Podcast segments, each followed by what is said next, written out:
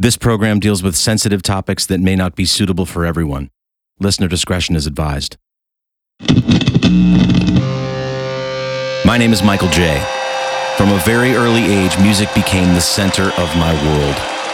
But as my father always said, you don't choose music, it chooses you.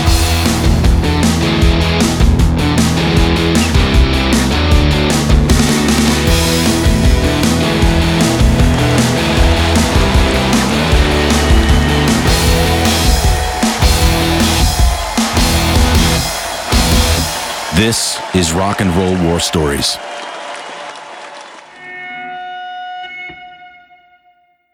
While this podcast doesn't really tell a linear story and will jump back and forth through time, it's actually best to start at the beginning.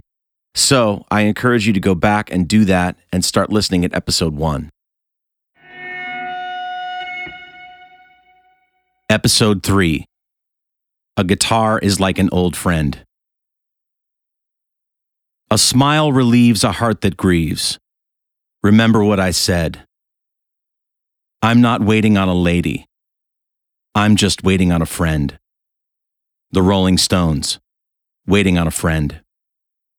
I would be remiss if I didn't spend at least a little time talking about my friendship with Jason, the drummer for Exploding Boy.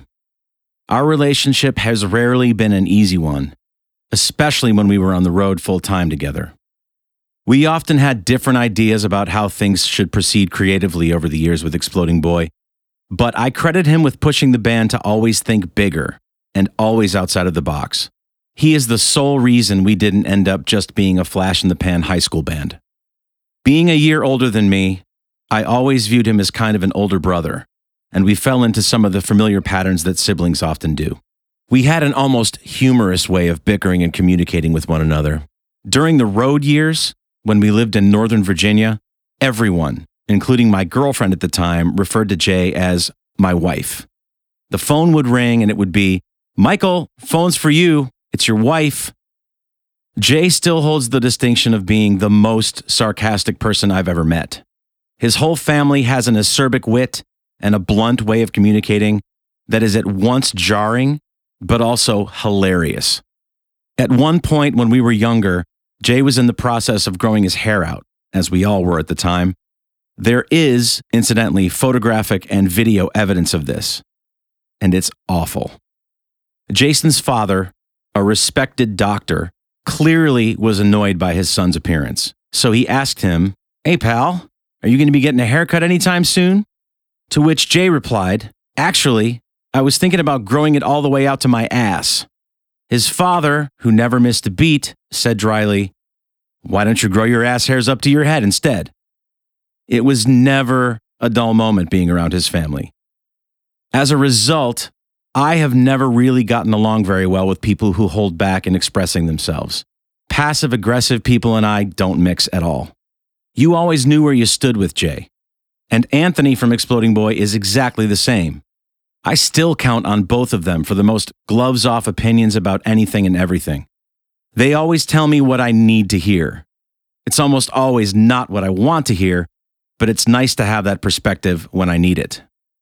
It was an interesting dynamic being in a three piece band. There was rarely, if ever, an occasion where there were three different opinions on anything. And in the case of arguments, it was always two against one. Sometimes Jay and I would be on one side and Anthony on the other, but mostly it was Jay and Anthony as a unified front and me on the other side. That's most often how things fell. I tend to be a little defensive and reactive at times, and this is probably still a contributing factor. That trait is in my family too. Aside from being bandmates for most of our high school years, Jason and I ended up as college roommates when we attended St. Bonaventure University in Olean, New York together. He's the first person I ever got drunk with in high school, chugging Bacardi rum straight out of the bottle using bubble gum as a chaser. Yep, pure class. I was a late bloomer in that department. I would wait till nearly the end of my senior year to even try alcohol of any kind. Later in life, however, I would develop a faulty turn off the drinking switch, but I would eventually quit drinking altogether. It's now been nearly eight years since my last drink, and there's a story to go with that too. More on that another time. Right now, I'm going to take you all in a completely opposite direction. In college, we drank heavily together, as most college aged people do. We started something we called the 151 Club together that we would participate in about once a month. Jay and I and a few other guys would buy a bottle of Bacardi 151 proof rum. We'd find an aerosol can top, rinse it out, of course, and would then pour the 151 into the center cup, about a shot's worth, and either Coke or Pepsi around the outside chamber and then we'd drink it like a shot. A painful, burning, strong as fuck shot. We called them waterfalls or donuts. Waterfalls because when you drank them, the 151 would go down the center of your mouth, surrounded by the soda on the outside, like a waterfall. Although, if you've ever had anything with 151 or higher proof, you'll know that it's about the furthest thing from water on the planet. The soda took it down a notch on the pain scale, but only slightly. And we called them donuts because when you held the aerosol top filled to the brim in the center with 151 and around the outside with soda, it resembled kind of a liquid donut. We would get very drunk on that stuff. We once held a monthly meeting of the 151 Club so early on a Friday night that we ended up going out looking for house parties before 7 p.m., along with a friend of ours named Dave. We ran across a group of guys who rented a house just off campus who were just tapping their keg at around 7:30. They were prepping for a weekend house party and they reluctantly let the three of us in. We were clearly all blinding drunk, and most likely we were either going to pass out or cause some kind of trouble. They told us to make ourselves at home, handed us three solo cups, and within less than one minute, I had dumped a full beer onto their living room carpet. A little later, our friend Dave ended up throwing up in their kitchen, not long after more guests had arrived. I vaguely remember hearing, Someone puked in the kitchen. They're making him clean it up. And when I popped my head out of curiosity into the kitchen, I saw none other than our friend Dave, all smiles with a mop and a bucket. He just looked at me and he said, Hey man, I puked in the kitchen. They're making me clean it up. Shockingly, we all managed to stay out for the whole night, but I recall it being one of the more crazy and debaucherous nights of my college career. For all his sarcasm, wit, and tough exterior, Jason also has a very soft side, which only a select few people have been privy to. I am one of those lucky people. One weekend, during a particularly snowy winter season at St. Bonaventure, Jay and I had some friends visiting us from out of town. Our plan was to pregame in our dorm room and then catch the bus into town to hit the bars. I should mention that we lived on the third floor of our dorm. The bus pulled up that night slightly early, so there was a mad dash out of the room to make our way down to the bus stop. I filled each of the two pockets of my winter coat with a bottle of beer and was the last one out of the room. I could see through the large picture window at the end of our hallway that everyone else was already down at the bus stop. Mildly drunk, I hit the stairwell like a bat out of hell, and when I reached the last landing, I misjudged the distance from the top step to the bottom and took a really misguided leap. Mid jump, I realized I was not going to clear the steel beam overhead and smacked my forehead on it. I landed at the bottom of the stairs in a heap, stunned and in shock. I experienced one of those moments where I was drunk enough to not actually immediately feel the pain but I was also conscious enough to know that I had fucked myself up pretty seriously. I put my hand to my forehead and quickly realized that I had given myself a fairly significant head wound. I was covered in blood.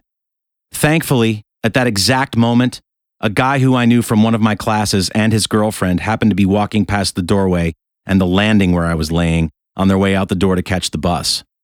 They reacted with shock and horror and helped me up out the door across the courtyard to the infirmary, which was thankfully very close by.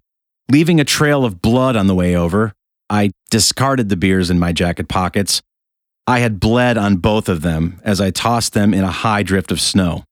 Later on, someone, and I'm still not sure who, would scoop these bloody beers up from the snowdrift and place them back in the fridge in our dorm room, where they would await my triumphant return from seeking medical attention as a sort of victory treat. After leaving me with the staff at the infirmary, I told the couple to see if they could locate Jay at the bus stop and let him know of my current situation. And I told them to make sure to let him know that I was fucked up, but that I was okay. By the time he made it over to the infirmary, the staff had wrapped an enormous bandage around my head, which I had apparently started bleeding through. So I'm sure I looked a bit like a wounded soldier, Jason's jaw hit the floor the moment he saw me as tears filled his eyes and he rushed to my side. The infirmary staff had summoned a security officer to drive over and to give me a ride to the hospital located in town nearby, as they didn't have the proper equipment or wherewithal to treat me or even properly examine me there on campus. Jay insisted that he was going to ride along with me. I sat in the front seat, Jay sat in the back. I recall fairly vividly that Jay kept his hand on my shoulder for the entire ride from the back seat. He cried the whole way over there and just kept saying over and over, You're going to be okay, man. You're going to be okay. Obviously, my situation looked far worse than it actually was, but head wounds always bleed like a total bitch. Luckily, I only came away from the night with a nasty headache, a partially shaved hairline, and 12 stitches across my forehead that left a scar that I still wear proudly to this day. You can only really see it if I furrow my brow and my forehead.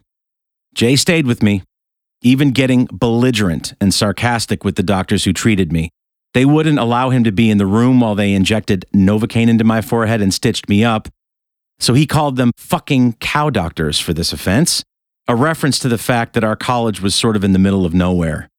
The population there in Olean, New York in 1990 was just under 17,000 people. Incidentally, it's the 2,492nd largest city in the United States. It's mostly rural farm country.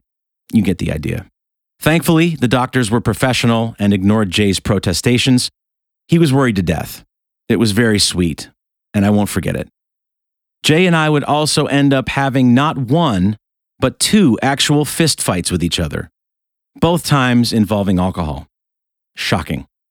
The first time was at St. Bonaventure. Our friend Bill from Rochester was visiting, and I can't tell you what the actual fight was even about. Probably nothing important. It took place in our dorm room at the end of an alcohol soaked evening. I think I might have thrown the first punch, which incidentally never even landed. I'm not much of a fighter, as you know if you caught episode one. Jay got in a good crack to my jaw, and our friend Bill got in the middle to break things up. I was told much later that as Bill was holding Jay back and I was drunkenly flailing away, I was actually punching Bill the whole time. He was a tough guy and a great friend. Once things had broken up, I made my way over to my girlfriend at the time's dorm to spend the night with her there. She lived one building over from us in a co ed dorm separated by floors ground floor, guys, second floor, girls, and so on. I don't think I was there for more than an hour when there was a knock at her door. She opened it, and there stood a still very drunk Jason, who was also very clearly emotional and wanting to apologize. At this moment, I had to use the bathroom, so I told him to walk with me up one floor to the guy's bathroom above. He followed me into the men's room and was profusely apologizing, and now was starting to cry a little. This didn't happen all the time. So there I was, at a urinal, dick in hand, and there was Jay in tears, arm around me, telling me how sorry he was. This was a very busy time of night in that dorm, and the bathroom was a bevy of activity guys coming in and out, dudes taking showers, etc. I can't imagine what was going through their minds seeing us there like that, but it's really fucking funny. The second fist fight took place in Charlotte, North Carolina after an Exploding Boy Road gig during the late 90s. Again, I'm not really sure what we fought over. I remember that Jay and I were sharing a hotel room for the night. Joel and Jim were sharing an adjoining room as well. And the two of us were just throwing each other around the room like a couple of Girl Scouts. If you've ever seen the 1980 comedy movie Airplane, you'll get the reference. In the scene in question, two Girl Scouts literally destroy a bar, throwing punches and then chairs and tables at each other until one girl launches the other one down the length of a bar, smashing glasses and bottles in the process. That was Jay and I. Apparently, we received a complaint or two, and the hotel called our room giving us a warning, which we completely ignored after answering the phone and starting the fight up all over again. The front desk then called a second time not too long after and told us that we'd be kicked out if they had to call a third time. I remember going to bed swearing at each other and hurling insults at one another from our respective beds. Oh, yeah, and it was another situation where I never landed a punch. Jay got another good crack in across my jaw. Apparently, he had a mean right hook that I just couldn't dodge. I also remember a less emotional apology the next morning from Jay. Oh, yeah, and Advil, a shit ton of Advil. If you've ever been smacked in the jaw really hard, you know exactly what I'm talking about. Not fun. Now, here's something a bit more heartwarming for you. Some years earlier, Exploding Boy was playing one of our many showcase gigs at a venue called the China Club in New York City. We played that club many, many times over the years. This particular gig was also a benefit show for the TJ Martell Foundation, which specialized in cancer research. There was also a raffle for some really cool high dollar prizes, with all the proceeds going to charity. The grand prize for the night was a beautiful black Gibson Chet Atkins solid body acoustic guitar, one of only 50 made for the purpose of either being given away or auctioned off. It came with a certificate of authenticity signed by Chet Atkins himself and Travis Tritt. Such a cool prize that all three Exploding Boy members, Jay, Anthony, and I, all readily ponied up $5 each to buy a ticket for and a chance to win. A while later, we had no sooner taken the stage and were ready to play our headlining set when they brought the evening's MCs on stage to draw the grand prize raffle and to introduce us. None of us remotely saw it coming when they miraculously drew Jason's name out of the hat and awarded him the grand prize. To say I was jealous would be the understatement of the decade. It was an absolute killer of a guitar. Jay was really excited, and he kept telling us that he might consider taking guitar lessons. We knew that wasn't going to happen anytime soon. He was encouraged by everyone we knew to put the guitar away, keep it under lock and key, and let it appreciate. So he just slid the case under his bed at home and left it there. Every single time I'd go over, I'd ask him if I could take it out and play it. He'd always say yes, and I'd inevitably play it for a while, just torturing myself. Flash forward several years. It was the morning of my 25th birthday. The doorbell rang at my parents' house. I went down to answer it and opened the door to Jason, standing there with the Gibson case in his hand. He gave it over to me and simply said, Happy birthday.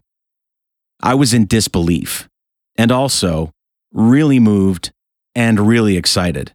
He then said, I have conditions to this gift. Oh, yeah? What are they? To which he replied, You need to play the absolute shit out of this thing. I mean, take it out, don't baby it, beat the shit out of it.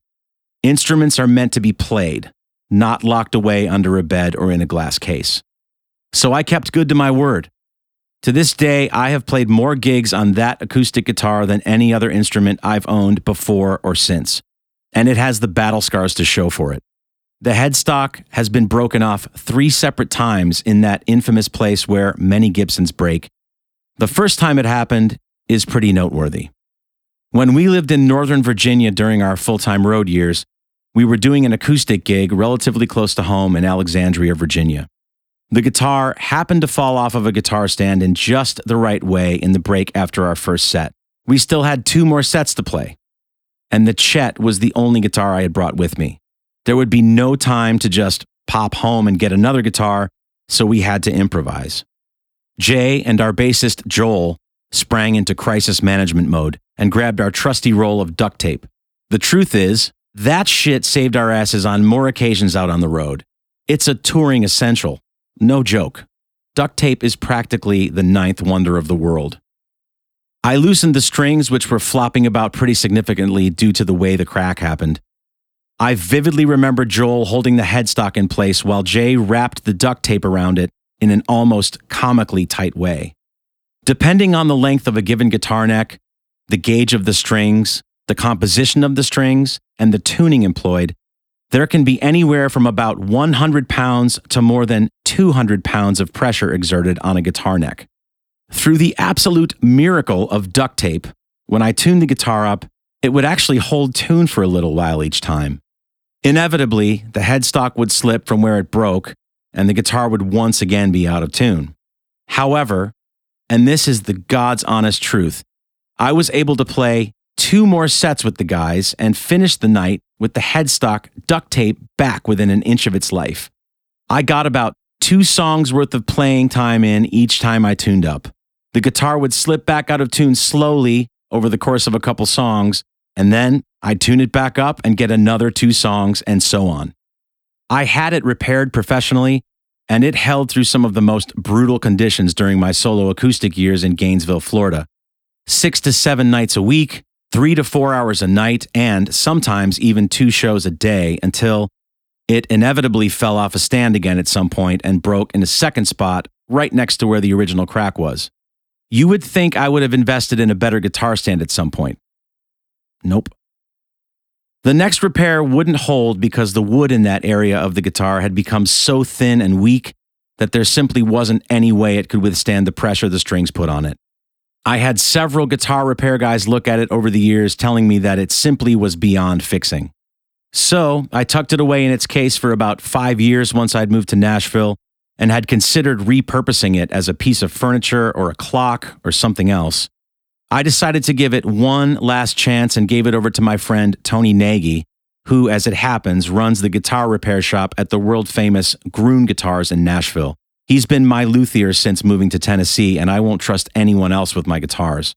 They always come back to me better than they went in. He looked the guitar over and he told me that he believed he could fix it. And coming from a guy who's worked on instruments for the likes of people like Eric Clapton and God knows who else, I was willing to leave it with him and to see what he could do.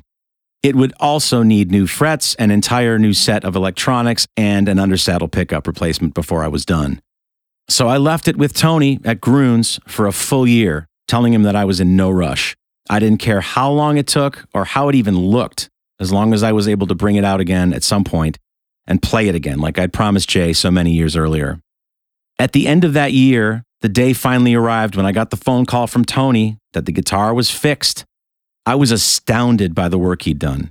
It still beat to shit in all the other normal places, but where the neck was broken, there's literally zero evidence that anything ever happened.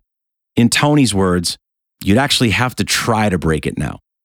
Since that time, I've had it out on the road again, and I've played some gigs around town, and it sounds and plays better than ever.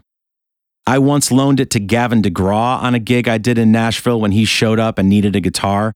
He played his hits Chariot and I Don't Want to Be on it and absolutely leveled the entire room. And it was really cool to see him playing my guitar.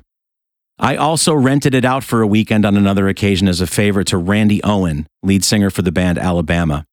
His Chet Atkins was in the shop and he needed one in a pinch.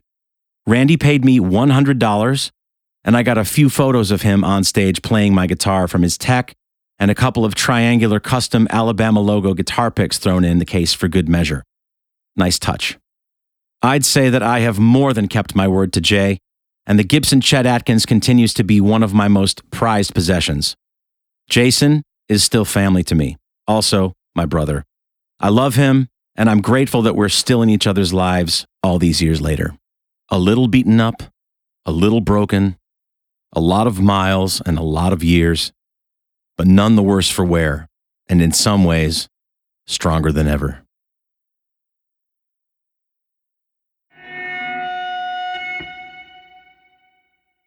Rock and Roll War Stories was conceived, written, and read by me, Michael J. Follow me on Instagram and TikTok at Mr. Michael J, M I S T E R M I C H A E L J. Join me next time for another installment, and thank you for listening.